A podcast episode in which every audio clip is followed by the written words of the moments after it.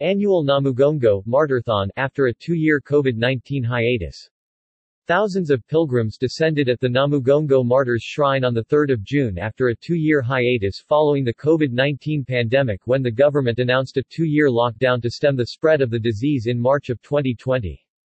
All religious activities including church services, mosques and other forms of worship in public were suspended in an unprecedented measure. In 2021, celebrations were celebrated virtually with only 200 pilgrims allowed to attend the celebrations at 23-acre shrines. Fort Portal Diocese animated the Catholic liturgy while at the Anglican site in Namugongo, Bishop Stephen Kazimba led over 20 bishops and dignitaries in prayer. Uganda's President Yoweri Museveni was represented by his Vice President, Honorable Jessica Alupo at the Anglican Shrine, and the RT Honorable Prime Minister Robina Nabanja at the Roman Catholic shrines respectively. The president implored Ugandans to uphold justice and live by the principles of their religions he condemned all forms of injustices in reference to the killing of the Uganda martyrs by Kabaka Mwanga. These young people and some aged Ugandans resisted the ignorance and corruption of Kabaka Mwanga, who was fighting new ideas about God. Once heads are cut, they don't grow again. He tweeted, I also want to congratulate all the Balamazi pilgrims, who have trekked long and short distances for hashtag Martyrs Day 2022.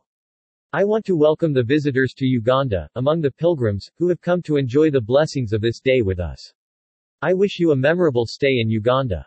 Several pilgrims from around the African region were in awe of Namugongo.